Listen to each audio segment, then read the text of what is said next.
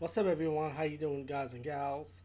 Um, I'm doing this another blog that's non um horror movie reviews or whatever.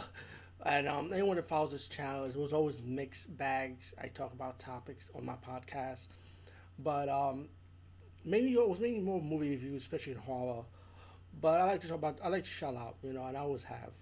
So I want to go back talk about wrestling. Um, it's been a while to talk about wrestling, but what I, I keep on thinking because of female wrestling of this era, is Charlotte Flair still the greatest wrestler of all time of this era? Because don't get me wrong, I'm not taking anything from the other female wrestlers. You know, there's a lot. Of, there's a lot of good ones. There's a couple of ones that like whack. I wish I'm not gonna say their names because I don't want to put them down.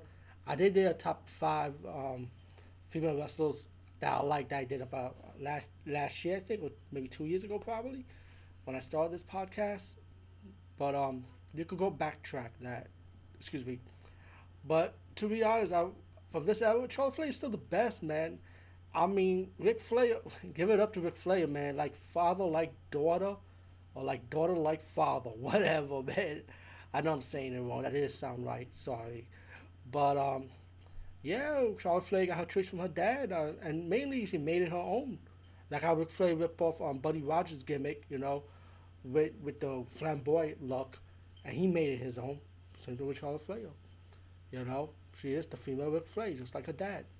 I mean, she's beautiful. She could wrestle. Great promo work. You know, she carried herself great. You know, and I don't think anyone could outmatch Charlotte Flair. I don't care how good the female wrestler is. So, if I was Vince McMahon, and I know it will never happen, but you know, I have a lot of dream matches. Imagine I think the number one dream match for me will be Charlotte Flair versus Tessa, Blanchard, and I'm sure a lot of people would agree. So hopefully, maybe down the road, maybe Tessa Blanchard might pop in for NXT and then WWE and just see what happens. Tessa, make that money right now, man. I know WWE doesn't give their um, wrestler kayfabe, but it's not their fault. It's really the wrestler's fault with the third party stuff.